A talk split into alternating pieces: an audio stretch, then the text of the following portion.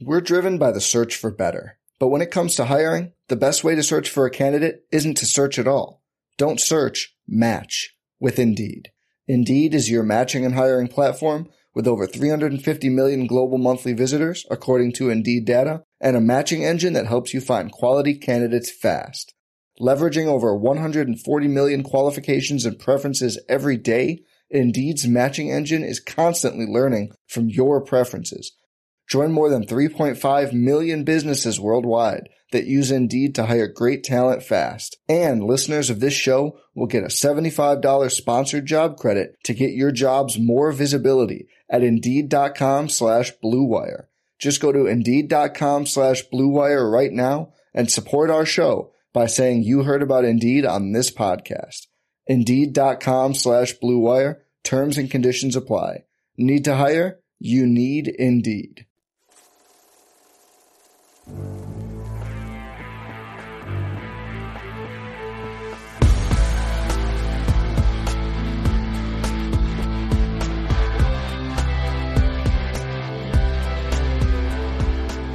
up, everyone? We will let you guys uh, trickle in talking through. Uh, today, we're going to be spending time talking through the franchise tag situation around the NFL. Kind of, it really starts a two week window of you know players that can that can hit the market here, Andrew. And, and this is the first uh, tip of the iceberg sort of thing here as as the NFL really gets going with their off season. We heard today uh, there was a rather lengthy list of guys who, um, if they were not franchise or um, uh, if they if they did not have a new contract, would convert some money over to dead cap. I'm not sure if you saw that, Andrew, but some significant names were on that list, including Mike Evans, leaving behind a pretty healthy chunk of money. I know the Browns are not in position to um, be doing anything on their own roster, but it feels like there's something looming here. And I think we talked about it a little earlier on that's going to come out in the podcast soon is Jeremiah Owusu-Koramoah might be the first candidate we have for this sort of thing, right? I, I mean, this is the closest we'll have seen the Browns to maybe potentially. I mean, they've worked all this stuff out, but this is the first one that could have that situation, right? Or am I am I missing someone there?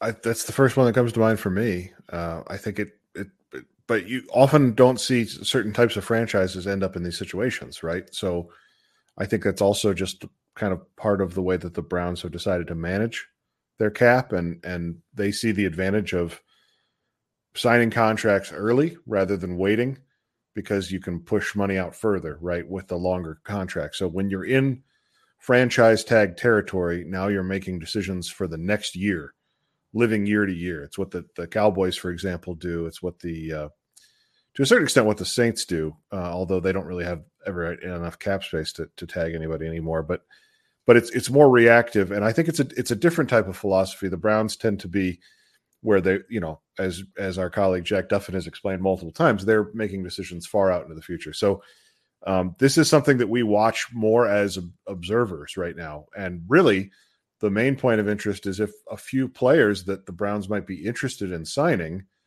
uh, somehow something maybe unforeseen happens, and those players maybe become available in a way that we weren't expecting. Of course, last year the drama was around Lamar Jackson. Turned out to be uh, much ado about nothing because the the league colluded to not offer him a contract. Uh, but I think, you know, I, I think there's I think there's a, a, limited chance that maybe one of a few players, whether it's Justin Madubuike or Tee Higgins or Michael Pittman or um, Christian Wilkins in Miami, might break loose and and decide not to to you know the team might decide not to tag them and the extension talks might fall apart. You, you don't know. So it, it most importantly it makes marks the first step of the offseason. And so we start to get a sense of where teams' plans are headed as they transition from wrapping the season up to heading to Indianapolis uh, for the combine, and and that's where rumors about what's going to happen in in 2024 really start to fly. So it's we're kind of turning turning a page into the new league year. It's exciting it is it is exciting to get into the new league year. We talked about over the weekend. It was pretty quiet, almost like the first one. The NFL decided to to really uh, take off and have no news except for our, our uh, residential floating quarterback Jimmy Garoppolo decided to to make some news, but it was a pretty quiet weekend. So, um, what we're going to do, guys, is uh, pull up kind of uh, position by position uh, how much these guys are going to make if they're tagged. So we're going to have that information for you. And then we're also going to put what we know about the team's financial situation, right? So we'll have some stuff on that here a little bit. And then we'll talk through whether we think the Browns would ultimately be interested in these guys as well, right? So there's also, you know, some some chatter and buzz that's out there about whether these teams will do it or not. The one that comes to mind for me last year, Andrew, I feel like we were closely paying attention to this was you talked about Lamar, but from a Browns acquisition standpoint, I think it was Daron Payne that we were sort yes. of most interested yeah. in seeing if he would become available, which he ultimately did not become available. So the Browns turned the page, and we know some of the others they went to. But yeah, let's let's get to digging in here. I want to I want to just um, make sure I have the right photos to load up here, and then we will talk through each of these. So, uh, which of if, if you're looking at the cost of these, which is the most uh, the one that's hard? I actually saw before we do that, I, something came to mind. I saw today that Chris Jones is not likely to be a candidate because although it's 19 million for a tag for defensive tackle, his previous salary because of the one year deal they struck made it more difficult or something like that. So Chris Jones will actually not be on this list, and it seems like it's uh, abundantly clear that he is going to be becoming uh, a free agent. One that we've talked about is going to be rather uh, rather spicy, but nonetheless looks like he's going to become a free agent. So um, just wanted to note that. Let's um, let's pull up some of these as we get them. So the first one is going to be Bryce Huff. All right, so uh, Bryce Huff out of New York. New York has a bid with with their some of their recent draft acquisitions. Will McDonald, uh, I believe before that they had was it Jalen Johnson, the other edge that took out of Florida State. I think could be wrong about that one, but they have uh, a pretty clogged edge situation. So I'm not sure entirely if they're going to be pursuing, um, you know, Jalen in this, or sorry, Bryce Huff in this regard. I don't know what's the number on edge. Andrew, do you have that in front of you? Yeah, the the number for edge rusher is 20 basically, right? Just over 20, 20.2. So uh, it's pretty steep, but certainly not prohibitive for the right type of player. The, the problem with Huff is that he was a rotational player.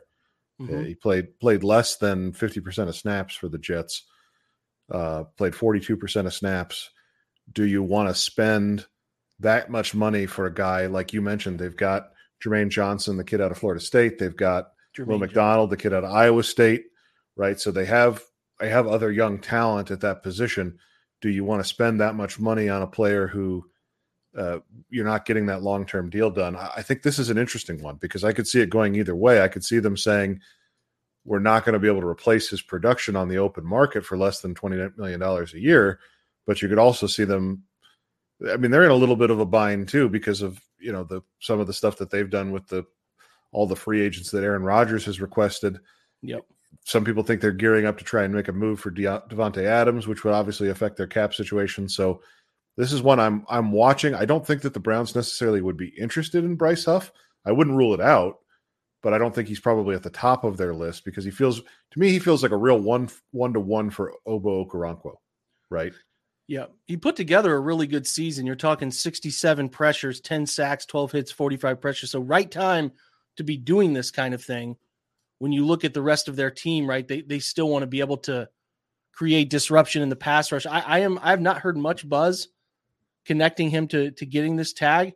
And if you look at some of the predictions for what Pro Football Focus has for some of these guys, I like to make sure to let you know what the contract prediction would be uh, if they were to be signed.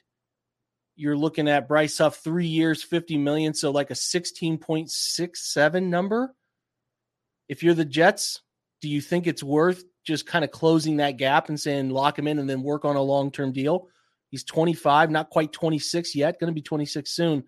I wouldn't be surprised if they did this one, but their their cap is a little, uh, like you said, is a little interesting. Yep, I think it's a question. I think it's a question for them to decide which way they want to go and how they feel about the other players that are that are on the roster at that position. Will McDonald becoming more of a starter would be a, a, stretch, but something I could see them doing to save money and use it elsewhere. It, it, it, this will this will definitely be a not for sure one. You know, at this point, I guess this is a maybe. Yeah, so simple restructure for the Jets can get them to 71 million in cap space. So certainly possible, but it would tighten the waistband for them uh, going out and improving some of those other positions. So it doesn't feel like it's a uh, doesn't feel like it's a lock on that one. We would say up in the air, but would the Browns be interested if he hits the market?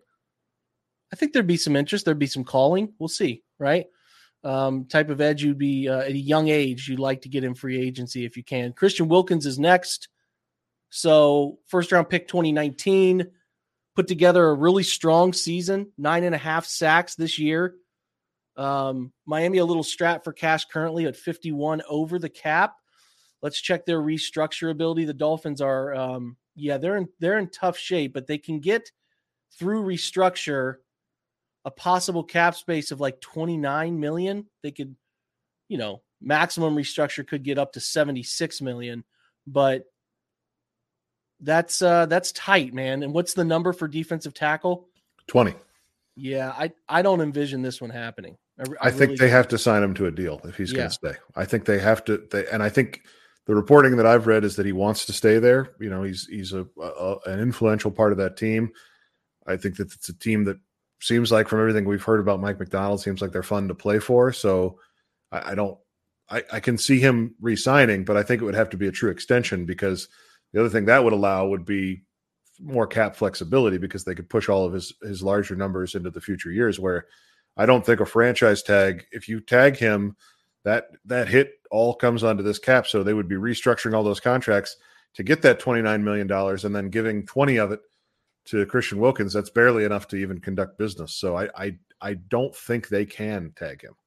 No, I don't I don't think so either. So that makes things a little dicey for them. I know that they have um some other options along that that defensive line that they've signed and they they they don't, you know, necessarily feel his loss would end the ability for them to play effective defense along their interior. But nonetheless, a really good player. And you don't like to let first round picks who developed into 61 pressures this last year, 10 sacks, 17 quarterback hits, and 34 hurries, 34 stop tackles. Those are some really strong interior numbers. And like I said, they have made some moves. They did a great job uh, in acquiring uh, Zach Sieler, who's been a nice piece for them along their interior. Also had 60 pressures, but you're talking about like Raekwon Davis, who I think is also a free agent. They're going to have some drafting to do to make up for that if things get really tight there. So I would predict that one does not go into that. And you're right, Andrew. It is a uh, a guy who hits the market. If he does hit the market, are you swinging big for him, or is this just too far out of the Browns' realm? Because you're probably talking at 20 million a year. Yeah, I think I think there's going to be other teams interested. I think the Browns would have to really push, and I don't think there's enough room for that price with Dalvin Tomlinson still on the team for for sure. I think two more years. So th- I think that feels like a bridge too far, but it's fun to think about. I, I really like him as a player. Yeah, this is a, a reminder of you know drafting five years. If a guy's 23, you draft out five years, accepting that fifth year option. He's he's 28. He's going to play this year 28 and a half. So that does kind of show you why the team teams trend as young as possible. Is the difference between going on the market at 28 and a half and difference between 26, right? So uh, just something to consider uh, when you're talking about your top line uh, sort of value of your guys that you're investing the most in. All right. Next up is again, there's not a ton of these, but there's enough guys that matter here that you, that there's some good talking points to have. Kyle Dugger, another guy who is, uh, at least to me, one of one of the better unheard of defenders in the NFL. He's been hidden in New England on some teams that have not been the most dynamic. He is himself, though, a pretty dynamic player. I don't think he had a very good 2023. Most of that team did not, but I still think he's a pretty intriguing piece.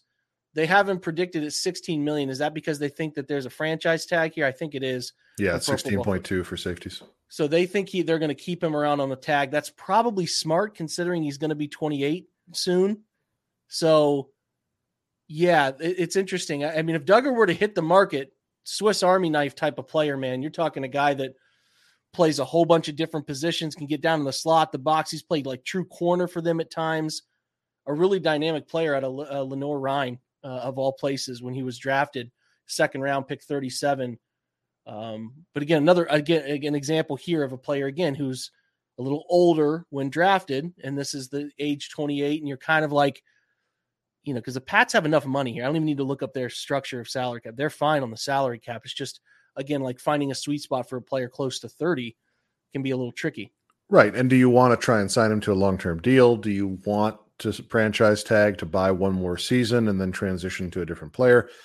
But you know, part of the question for some of these teams is what the strategy will be. As you said, New England can definitely afford it. It's do they do they view him as I would assume they view him as sort of one of their linchpins to build around, uh, and so they want him back probably long term. So you want to avoid franchise tagging a player that you want to be there for the next three or four years. You want to instead get that longer term deal done. This is one that I'm surprised he's not already under contract. Frankly, like yeah, we, we talked. I, I mentioned earlier Andrew Berry working ahead why would this extension not have gotten done last summer or during the season last year? What what's wrong with Kyle Dugger? When you're a team like the Patriots that has plenty of money, is there something he doesn't do well? That's a good question. I, I think he's a pretty well rounded player. Maybe he didn't play as well as they hoped this year, and that kind of caused them to not go to the table. And it's a new coach, obviously. Right, there. a lot of change. Yeah. But so so still- maybe some of Mayo's that a, with Mayo's a big part of it, though. He was, uh, Right. you know, that defense. I don't Maybe- know. but maybe Bill Belichick being half out the door all season meant that he was less interested in consu- uh, continuing future business in the same way that he would if he knew he was going to be there long term. Yeah, yeah, it's a good point. I, I, I definitely see them doing it for a year. We'll see. It's interesting. It's a good pay increase for him. The Patriots are at like 60 million. They can easily get to 78 million. And then if they wanted to go max restructures, they could get to 108 million. So they will be serious players in the free agency realm. Not the usual route those guys go, but this is something that they are trying to do probably to fill some gaps and give the young quarterback that they select uh, as good a team around them as they possibly can. Next, Absolutely brutal choice of picture here, by the way. Uh, yeah, sorry. for those listening on the podcast, it's a clear interception return by uh, Kyle Dugger during a Browns game. From I last year. believe that was one uh, that Baker handed to him a few years back. Okay, a few I years think- ago. Yeah. Yep. Great. All right. Next is uh, a guy that listen in a dream world. We'd love to have Justin Madubuike be available. Really would love him to be available. Again, it's uh, twenty million. I think Andrew is, is what you said, right? For Yeah, uh, right. interior defender. So he's predicted to get a four-year, ninety-two million dollar contract, sixty and a quarter guaranteed, twenty-three million average on the year. Spicy man, really good player, as we know. The Ravens cap is you know, it's not uh, it's not bad, but it's not the healthiest. They sit in effective cap space right now, just over a million. They can restructure 45 and get to 46 million in simple restructure. If they wanted to get real spicy and maximum restructure, they could get to 72 million. So they could handle the, the long-term deal here. But again, it is a new defensive coach. It's a new defensive structure a little bit here.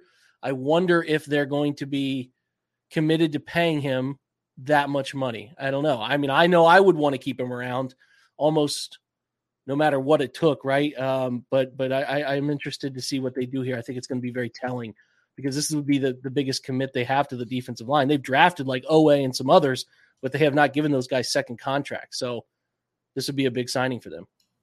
I th- it feels necessary to me. I, I don't, you know, they as far as I know, I, I think Marlon Humphrey's getting paid a fair amount, but they don't have a ton of big contracts on the defensive side of the ball. I think he has to be the next guy in line here. Oh, Roquan Smith, I guess would be the other big number. Um, yeah, I, I just I don't see how they don't do this. This is this to me is in the same class as Tee Higgins with the Bengals, which we'll get to, but it's it just doesn't make any sense for the Ravens to not at least franchise tag him. I think they I'm I would be certain, knowing how well run that organization is, that they're working on a long term deal. Even if they have to use the tag, you know, they they could eventually tear that up and give him the extension. Yeah, he's he went from 13 pressures in his second year to 32 in 2022 and then 77 and 15 sacks last year, 19 hits on the quarterback, 43 hurries. This is an example of development curve that it takes with defensive tackles in the league, but boy he found it. 42 stop tackles, he's just over 26. It's got to be a deal here to be had for him. It'd be really hard to let him walk out the door. I expect whatever needs to be done if they can't get it done in the two week window, they will eventually get that one done. So that's a predicted Yeah. yes. and and it's worth throwing in there. We've talked about it on a few other shows on the podcast. Like, uh, if he's available and hits the market, I this is one I would be more way more interested in extending the Browns extending themselves to sign him than Christian Wilkins. He's two over two years younger. Yep. He's he's a better player. Plus, you're hurting a division rival. uh, this this to me would be a slam dunk signing, but I, I very much doubt it becomes possible. Next one, as we have, is Tee Higgins, a guy that we have thought would be tagged. Um, the prediction of uh, uh, from PFF is that there is a franchise tag here that will happen at 20 million, just over 20. Is it 20.7? Andrew, is that what you're seeing on your side? Yeah. Okay, so the Bengals do have the cap space to get a deal done here. Let's be clear about that. They have a currently 53 in the effective cap space. They could create 30 more in simple restructures to get to 83. They could get all the way up to 114 max restructuring. I understand Ja'Marr Chase is looming for them. Like that's another big one that has to happen, but who else am I missing on the Bengals that has to get a contract? No, it's these three. It's yeah, these that, three. that's why I don't really know why they can't get this done. Now, obviously, we talked about DJ Reader, right. but I mean, I don't know. I feel like you could maybe finagle these two contracts between him and Chase to have those two, the like chunkiest cap hits hit different years or something. I don't know. Just feels like they got to get this done. They cannot. Yeah. They can't let him walk. Looking at their list of free agents, uh, Jonah Williams, who is their right tackle, is is a free agent. Tyler Boyd, the other wide receiver, uh, Chidobe Awuzie, and you mentioned DJ Reader. Those are kind of the big numbers at the top there. Um, those those five players, six players. So, and then and then Higgins. So, it it there's pressure on them. I, I think if you were to re- re-sign all of those players, you would be at or around where they want to be cap wise because they're not a restructure team, right? Nope. They they are very much in the we will pay these guys when we are required to contractually and and not sooner than that because we don't want to hand anybody cash that we don't have. So that that I think is the answer is that they cannot continue to retain the rest of a team if they're paying Burrow, Chase, and Higgins uh, their fair share because they won't go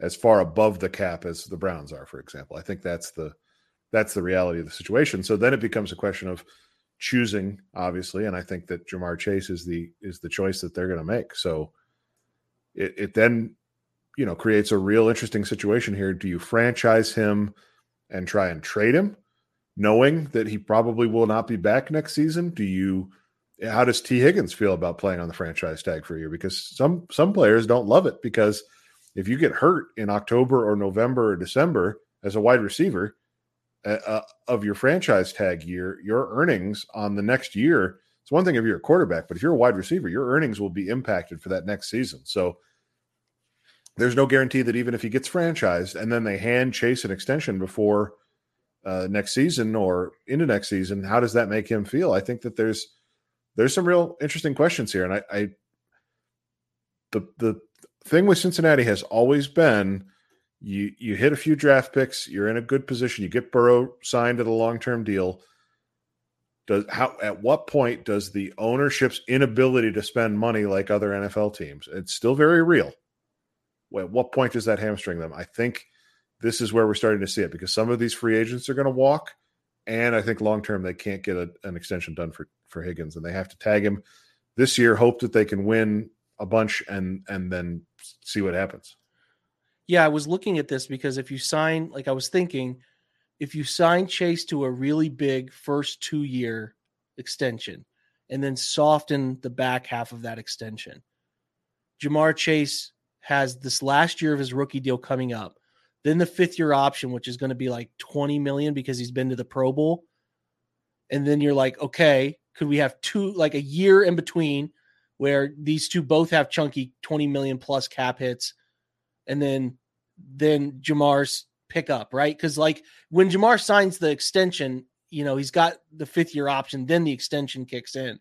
So I'm just like wondering if there's a way that they can make this all work where they're not having too many years of both of those guys being heavier cap hits. It's something to consider because the guy's 25. Yeah, like hitting on wide receiver is hard enough. And then hitting on a second round wide receiver who's just 25 is really hard to let walk. Now, they're not going to let him walk. They are going to tag him and trade him ultimately, but I'm just saying it's it's it's tricky to trade these guys. Is somebody going to give up a first round pick for a guy they have to then pay 20 million to? That's always tricky.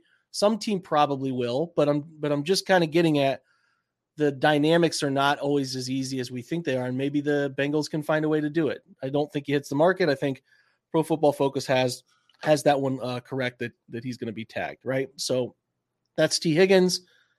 Uh, next is an, a name that I think we're we're interested in here, Andrew, which is Jonathan Greenard, who is, you know, if you're looking at again, pass rushers opposite Myles, he does have some like thinner build Okoronkwo feel to the to the to the like player he is. Obviously, having a Texans uniform also plays into that a little bit, but he's talented, man, and he's a really uh, an, an interesting pass rusher, very wiry and like just plays electric. Like he's always playing so hard. He's not Za'Darius Smith type strong side edge, but he's he brings a dynamic pass rush to, you know performance to the to the table here, and I think he's one that I I think teams will be interested in. I don't know if he's worth the twenty million dollar number uh, that this that this uh, position will have. So I'm I'm curious if they if they make this decision to do it. It's not like the Texans are hurting for money in any way, shape, or form. I mean they're they're one of the teams that are going to be sitting pretty healthy here in terms of like effective cap space. Let me make sure I got them right. They're sitting at 51 right now. They can simple restructure to 83 max to 106. They have the money, and they're years away from dealing with Will Anderson or Tank Dell, and a couple years still on Nico Collins. Actually, I think only one more year. Nico's going to need to be paid. He, he had a couple years with bad quarterback play. So, yeah, I mean, I guess just Nico, and then the others that are kind of their their big names are years away. So I I don't know that they'll tag him, but I think they could tag him just to get a deal done here. Yep, this feels a lot like Kyle Dugger to me in terms of a team that can definitely afford to play, uh, sorry, to pay a young player who is coming up uh, through through the the years and and a player that has really earned a, a, an extension. So that I like with Dugger, I would view it as a sort of organizational failure if you can't get a long term deal done with this player before free agency. Like having to use the tag it doesn't make a ton of sense on a player that I don't know why the Texans wouldn't want to pair him and Will Anderson together for the next five, ten years, right? Like it, it seems like a slam dunk. It was a third round pick, pick 90 in the 2020 draft. Finally hit his stride last year. He had 27 pressures his second year. I think he got hurt his third year, was dinged up, didn't play a ton, and then 53 pressures, 14 sacks, 28 hurries, 37 stop tackles, and a really strong 9.3% run stop rate, which is which is great for great for that position. So yeah, I I don't I don't know that he hits the market. Don't think he should. Three years, 16 mil per year is the number, 48 mil. If he does, I'm interested. I'm calling. For sure. I, I think that's it's an interesting question about how the Browns see their defensive line construction because since Andrew Berry has been here, he has really favored the the player opposite Myles, who's the strong side edge to be a bigger player, right? Uh, uh, it was Jadeveon Clowney was the sort of apple of his eye for a while, right? And then he drafted Alex Wright and then Za'Darius Smith, who's definitely in that mold.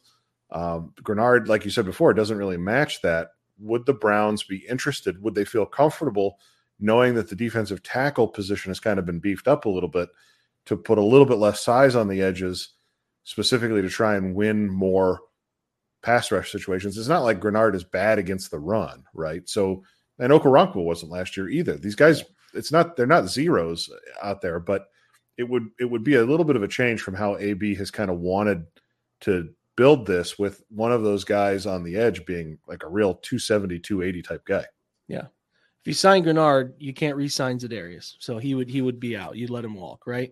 Just want to kind of clear that up. All right, next is I think it's Michael Pittman who PFF thinks they will uh, also be tagging for the Colts. So uh, again, another 20.7 tag. Uh, the Colts have a lot of money. They're not in any way, shape, or form hurting. I think they're like fifth in effective cap space at 54, simple restructure to 82, max 128.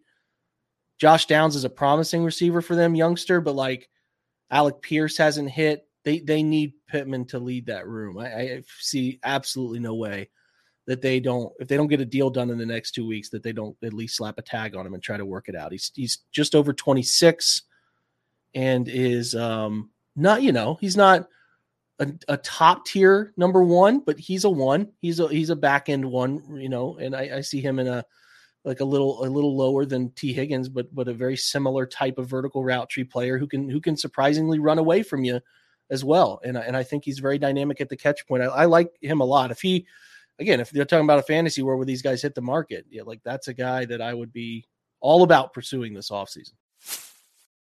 We're driven by the search for better. But when it comes to hiring, the best way to search for a candidate isn't to search at all. Don't search, match with Indeed.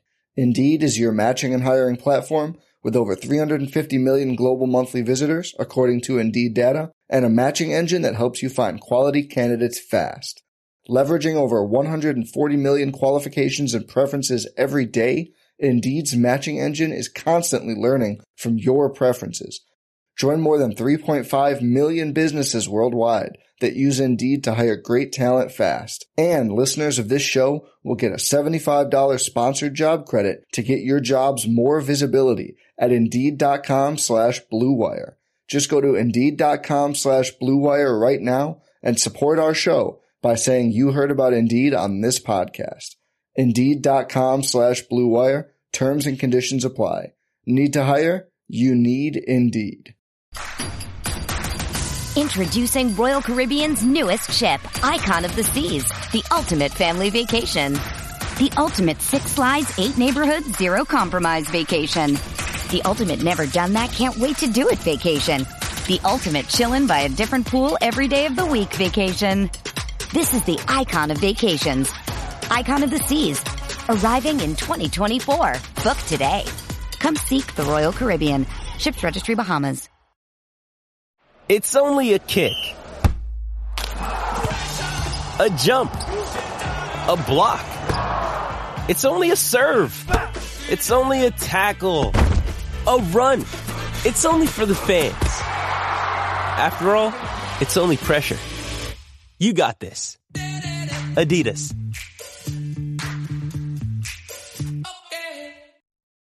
Buying tickets to your favorite events should not be stressful, guys. Game Time is the fast and easy way to buy tickets for all the sports, music, comedy, and concerts near you. You can find them last minute with killer deals, and their best price guarantee helps you stop stressing over the tickets and start getting hyped for all the fun you've had. So, why would you go Game Time? They have flash deals, last minute tickets. They're easy to find. Buy tickets for every kind of event in your area, specifically those Cleveland Browns. You get great images of the seats view which is awesome when you're trying to figure out how the stadium is going to look when you're trying to find that right ticket for the right price. And they have that low price guarantee and event cancellation protection, job loss protection, all of the stuff to help you protect your money, right? It's the fastest growing ticket app for a reason in the country.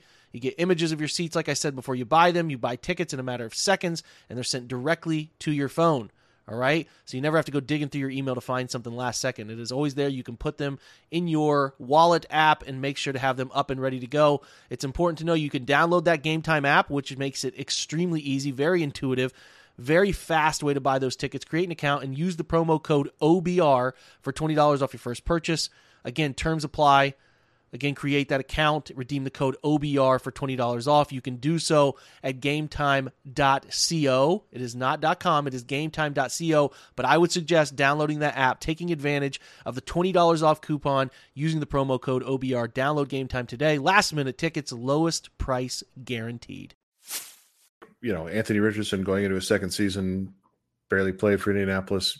You cannot let his best target walk out the door when you're trying to bring along a young quarterback. So uh, it this yep. seems like a must for me. Another player where it's I, unclear why he's not been extended. I, I, guess this one makes a little bit more sense. The Colts have been such a mess the past few years, and then started to show some promise this year. I, I remember the Jonathan Taylor holdout was largely premised around the idea that that the, the Colts had this really idiotic rule after last season going so poorly that they weren't going to extend anybody.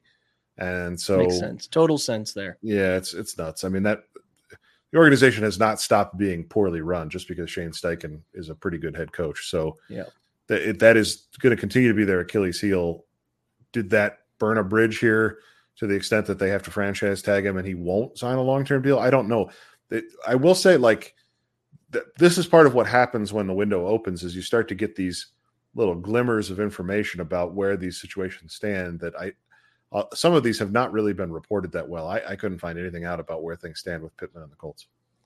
No, it's been very quiet. It's been very quiet. So, You're left to just presume on that one. Next is Josh Allen of the edge variety, the Jags.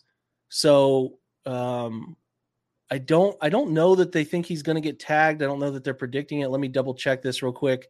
They actually do have a tag label on him in PFF. The same um, will come for Brian Burns as well. We'll get to him too. But Pittman, um, sorry, Josh Allen, uh, 22.8 essentially is the number.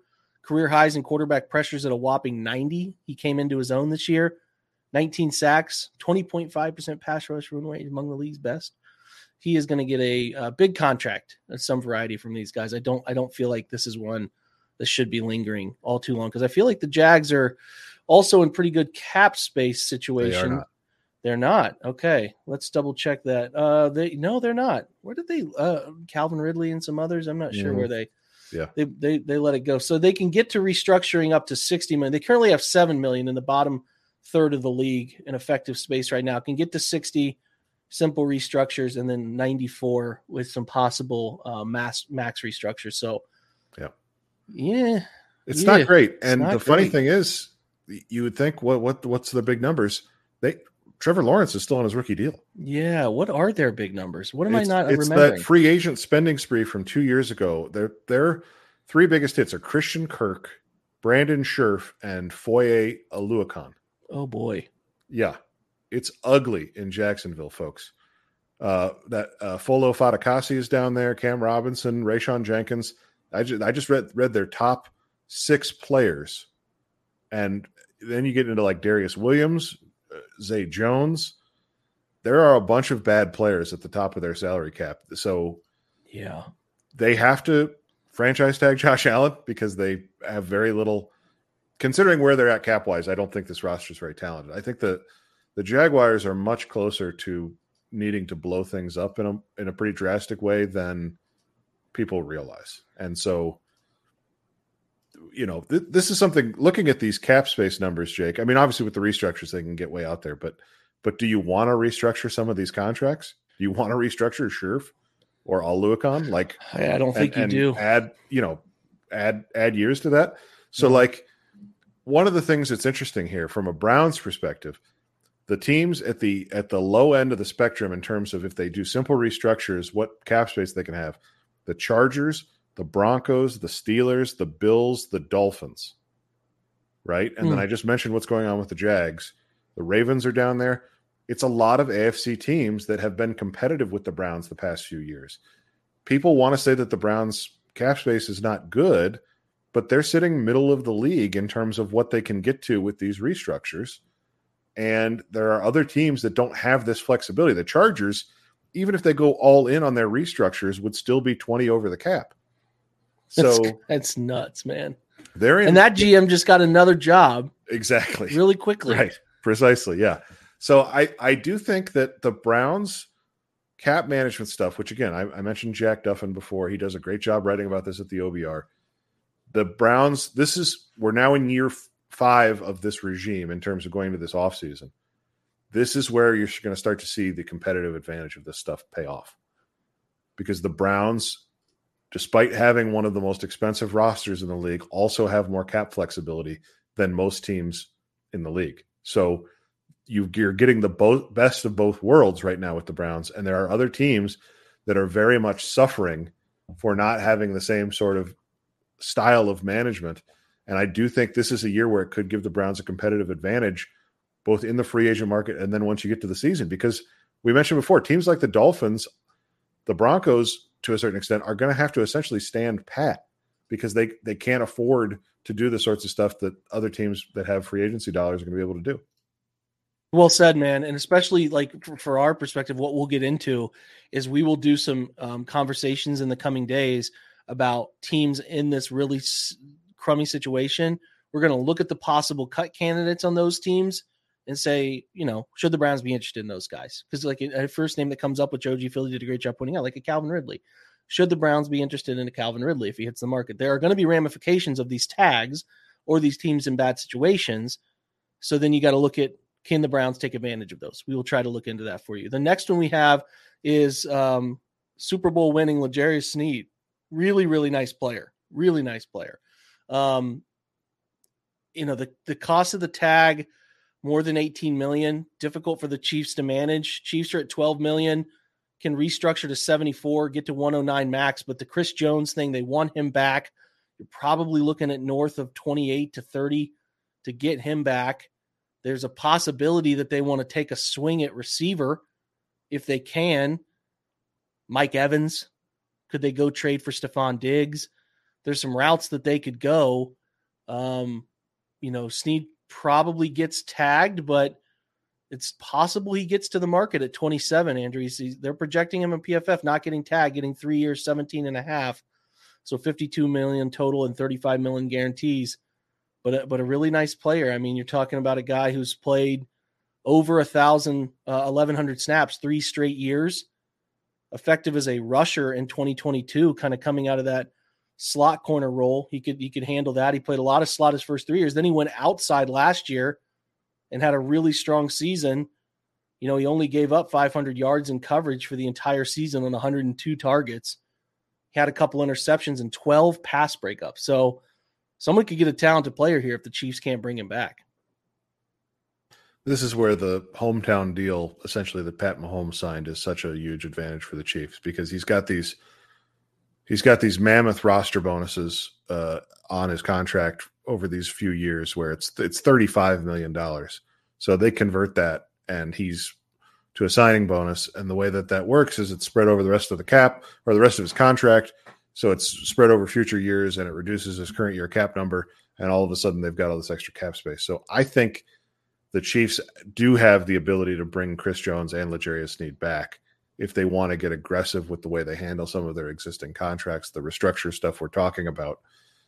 And I think that's probably the way they're going to do it. The way that those guys were talking post Super Bowl about a three-peat and what they want to do, I I think that this feels like uh, they're in the middle of just being all in and they don't want to lose any of these guys. So I would not be surprised if Chris Jones signs a deal. You you rightly mentioned the the language in his contract, which I yeah wasn't aware of previously, that allows him to basically avoid the franchise tag. So mm-hmm. they'll have the tag available for Sneed.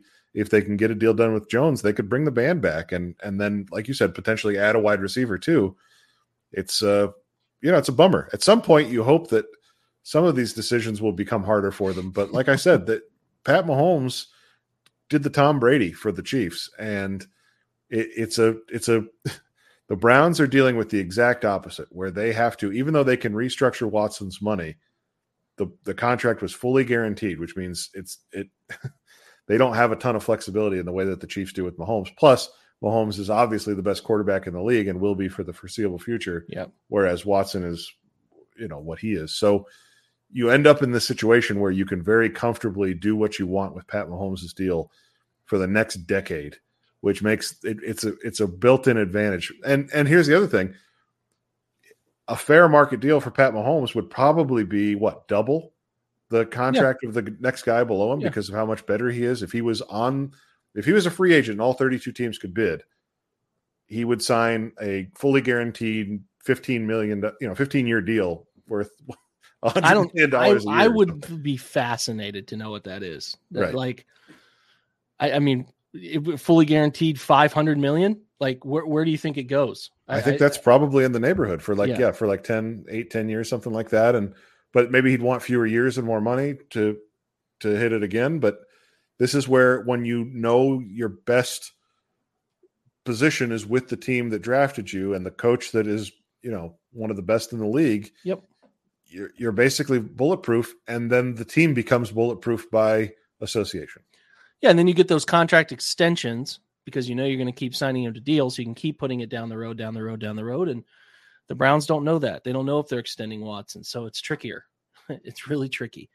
All right, next we have a couple running backs. So we're going to go Josh Jacobs and Saquon Barkley, who are the two. Uh, we can just kind of cover both of these guys uh, together. I think it was 12 million was the number last year. They were both tagged. Um, the uh, let's kind of cover where both franchises are with the cap. The Raiders are healthy 30 million in effective cap space 92 possible simple and then 112 with maximum restructures the giants not as healthy at 11 million 78 in restructures, 97 in possible cap space. They're dealing with Daniel Jones.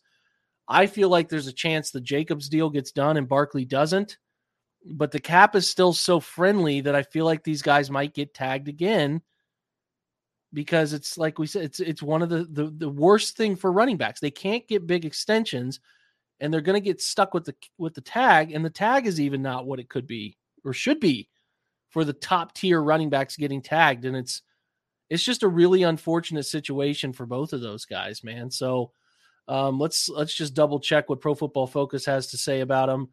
Um, uh, they're predict- predicting three years, 12 and a quarter for Saquon, 36 total, 20 million guaranteed. So they're not predicting the tag for either of them, but I feel like the tag's in play again because Jacobs is only 26 and Saquon's only 27, and, and they're still, you know, they're still pretty good football players here that, that maybe you don't want to just let walk away. Right. I think the, the question here is are either of these players interested in a long term deal with their teams? Because if they're not, they probably get tagged. I think the only other solution I could see is that if Jacobs or Barkley would be willing to sign a you know two or three year deal and get a little bit more security than just the tag for less money. But yeah, this, this is emblematic of the running back conversation, which is good news for everybody because that means we get to have the same old argument about running back compensation whenever these tags are handed out to these players, and it'll be uh, just as frustrating as usual. Trust me. No doubt, man. No doubt. All right. So we're going to close with a couple uh, names that kind of fall in line with what we spoke about. I can't believe a deal didn't get done. Jaylon Johnson is the first one up here who's a really, a really nice player. I mean, the Browns played the Bears and you could see it. He was all over routes. He has really broke out in a great way. Best year. He was one of the top graded corners according to Pro Football Focus. But uh, I mean, the coverage stuff is whatever to me. You can just tell. And and like he popped on film around the football, sniffing out routes, um, and came into his own. They're expecting a franchise tag. It's 18.8 million. Um, the Bears went buck wild in free agency last year, but they still have a lot of money available. 54 million puts them in fourth in the current effective cap space market for the NFL. Uh, they could get to 109 with simple restructures because last year they signed like Tremaine Edmunds and some others. They could get to 128 and possible restructure. So, I, I mean, the Bears got to get this one done. They, they got to figure out how to get this one done. You can't minimize contract value for corners. You just can't. You got to yeah. pay them. This, the, and this is where you start to get into bad franchise danger zone territory, right? Because he wants to get paid, no doubt, but he wants and deserves guarantees, like multi year guarantees. And – he's probably also thinking what the open market could do for that bidding war rather than what Chicago would give him and thinking about what it would be like to play on other teams and all those sorts of things. And so you, you get into a danger zone here where if you're not able to get this deal done and then he does play under the franchise tag and is a little bit disgruntled next year and then goes and signs a big contract elsewhere, that's where you get the vicious cycle of it's very hard to build a team when your best players don't want to play for you. Yeah, they got to get. They got to get. The messaging has got to be right. They're they're about to draft a quarterback more than likely. They got to get that deal done. All right, only a couple more. Um, we mentioned Brian Burns earlier. He's expected to get tagged. Uh, another team in the Panthers who should they're they're okay, not as good as you would hope for a team uh, coming off some decisions that they've made. 24 effective right now, but can get to 70 and can get to 102. I feel like Brian Burns' name has been out there forever, dating back to like the rumored two first round picks offerings from the Rams his name has been out there uh, in perpetuity. So uh, you're talking about if they did not re-sign him and he went out into the market, uh, I mean, you're probably looking at over 20 million for him. Uh, you're looking at 22.7 or sorry, you're probably looking at like 23 and a half, 24. So I, I don't think there's any doubt that they, they get this deal done. He's only 20. He's not 26 yet. So, I mean, I think it's a, it's a deal that quite simply the, the, they'll tag it and ride it out until the deal is done. What do you think, Andrew? Yeah, it's the same thing as with the Bears. You, you have to tag this player. You cannot let them leave. But also, does the player want to stay? Would he rather play on the tag and and push the Panthers into a difficult decision next year? Yeah. Uh, and and see if he can get to free agency because that's that's where these guys get the, the most money every time. 57, 51, 68. And then um, last year, snaps went down a little bit. He had 40 pressures, but pretty consistent football player. Really good. Uh, if it takes a couple years, couple tags, he would hit free agency at 28, 20, 28, possibly latest 29. So, right. Could still get a big paycheck. Could still get a big paycheck. And he's going to get, I mean, three straight years of tags if that's the worst case scenario, 60, 60 plus million. So there you go. Um, yeah, last one we have is Antoine Winfield, which I've seen some strong buzz that the Bucs are gonna uh, the Bucs are gonna bring him back. Uh, you know, working out a deal is tricky. I think that the deal for Delpit kind of gave them a blueprint. Obviously, Winfield is just an all pro, very connected to Delpit because he was drafted, I believe, right after Grant. So uh, just to, listen, he's a really good football player. I think Grant's a really good football player, and I think Winfield's a little bit better. I think he's he's, he's a better football player. So does it mean um, the Browns made a mistake. An Achilles tear probably messes with the timeline of all that stuff. It's it is what it is. I think that both teams have good football players. The Bucs are at 28, effectively 29. They can restructure to 98. You know they got to get Mike Evans done. I, I, feel like I know today's deadline changes things a little bit there, but I, I, I would just, but Fran, like such a franchise legend, I feel like they can get him done. They got to figure out quarterback. Um, is Baker Mayfield that guy? They got some decisions to make, right? And um, obviously they're going to have uh, Wirfs contract too, but like uh, I feel like this is one that gets done. I don't I don't see any reason it wouldn't. And I don't think the safety number is going to be too crazy, is it? I don't I don't know no. that in front of me. No, it's it's not bad. It is uh 16 like 16, yeah, so it's yeah. it's it's doable. Probably would be a discount for a player like Winfield.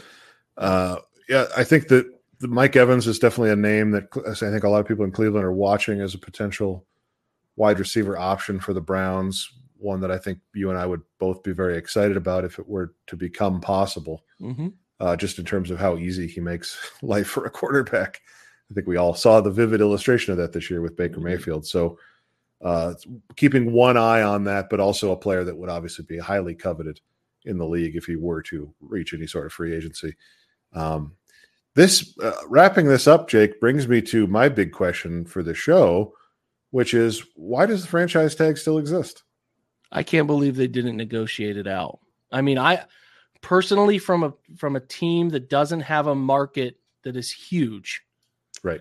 I I don't hate it selfishly, but I can't believe the players can't get it out. I mean, I wonder what the I mean, I I would I would venture to say I'm certain that the players brought it up. I wonder what the owners put back on the table to combat that because there's not a doubt once this sort of thing gets in the in the works. The same way with baseball, and um, you know that that the owners have the power to. the sorry, the players will never allow them to salary cap things because they want their guys to make as much money as possible. Once those things get into a CBA, they're impossible to get out. You right. have to give up something massive right. to get them out. So I just wonder if like the players have just said hands in the air we can't get this out without maybe even I don't even know maybe the owners are laughing at them about getting it out. I, I don't I don't know what the there's got to be some give and take there, right? Like there has to be some give and take to allow this to happen, and I wonder what that give and take is that works out in this way.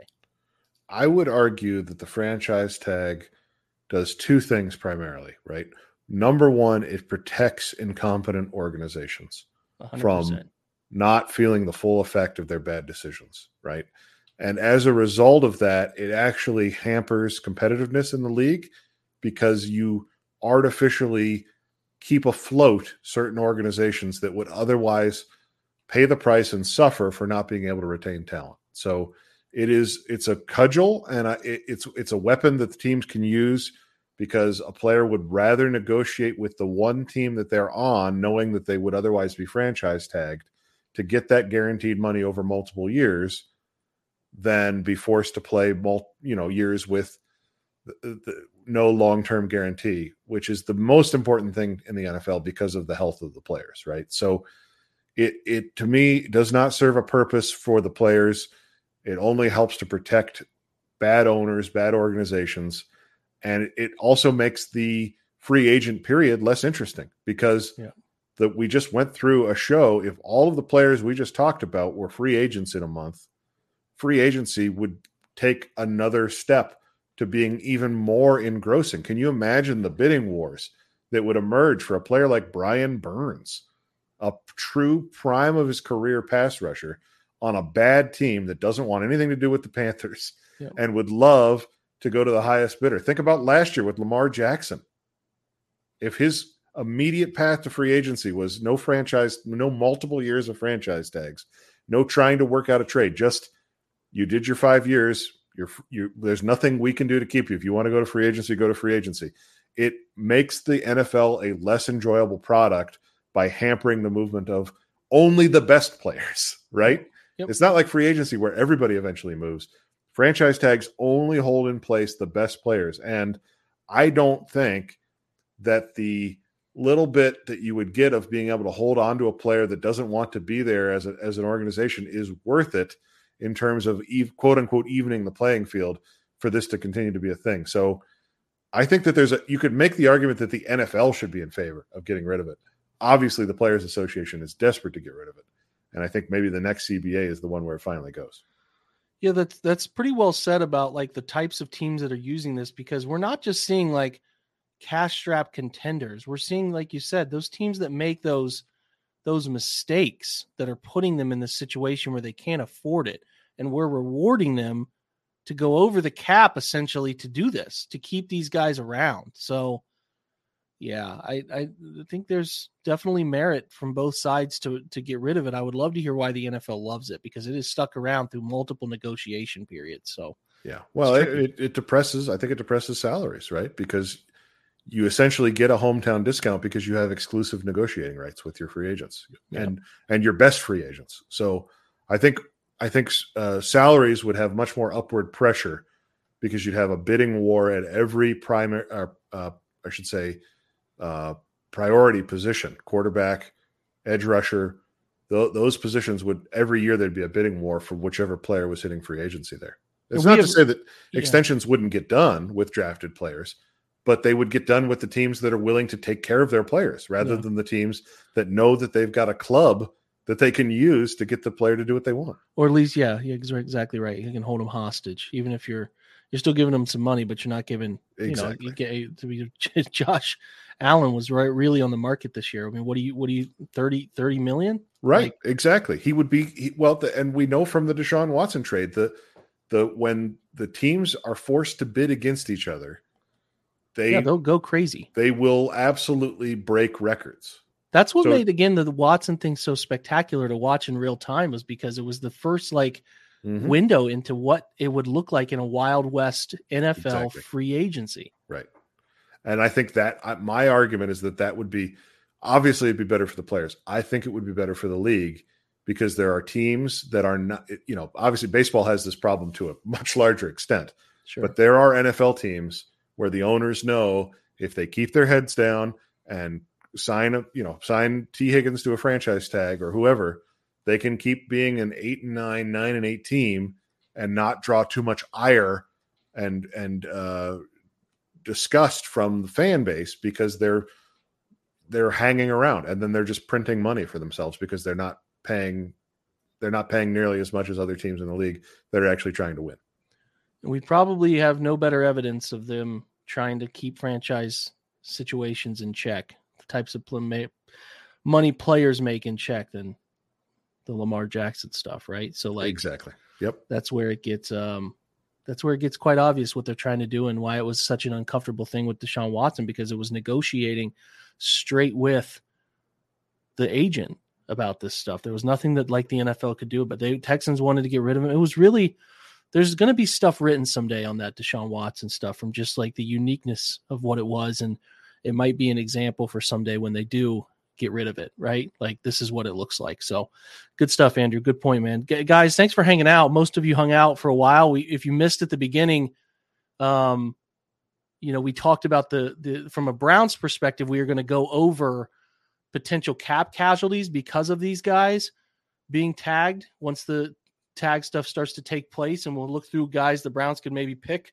Um, you know pick up on if if some guys are let go probably some veterans that have cap outs and stuff like that. And then we also mentioned that the browns haven't been involved in the franchise tag for a while but if they do the only one that could be possible is jok next year. If they don't get a deal done in season um, jok would be a guy that they would potentially stick around. What's the number andrew on linebacker right now you have that in front of you still i don't know if you do i do still have it here jake it is uh 22 and a half 20 well no 22 and three quarters so almost 23 million dollars for line. That has to be like the guys labeled as outside linebackers, right? i guess yeah, Yeah, I was gonna like the in, yeah. the it's inside. the second highest one in the league Yeah, that's tricky. so that's not happening no, because no, no, that's not happening. I wonder. I wonder how it goes for. Have we seen recently an inside linebacker get tagged?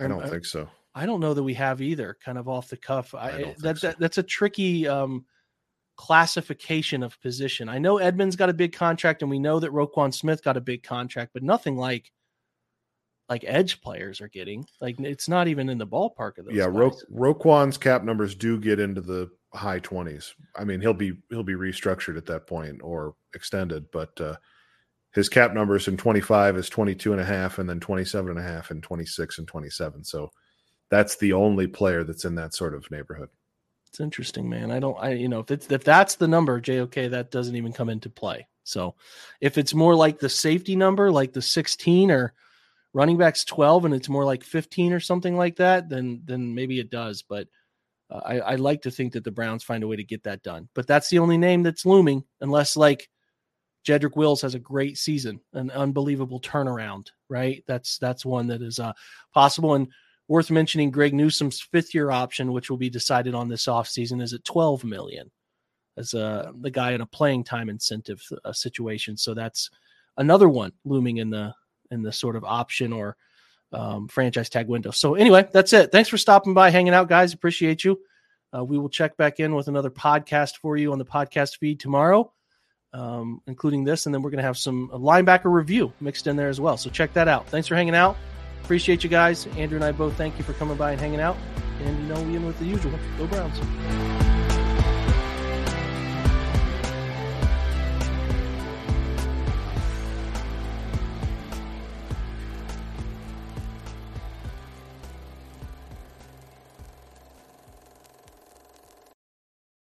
Every fan knows the right player in the right position can be a game changer. Put LifeLock between your identity and identity thieves to monitor and alert you to threats you could miss. Plus, with a U.S.-based restoration specialist on your team, you won't have to face drained accounts, fraudulent loans, or other losses from identity theft alone. All backed by the LifeLock Million Dollar Protection Package. Change the game on identity theft. Save up to 25% your first year at LifeLock.com slash aware.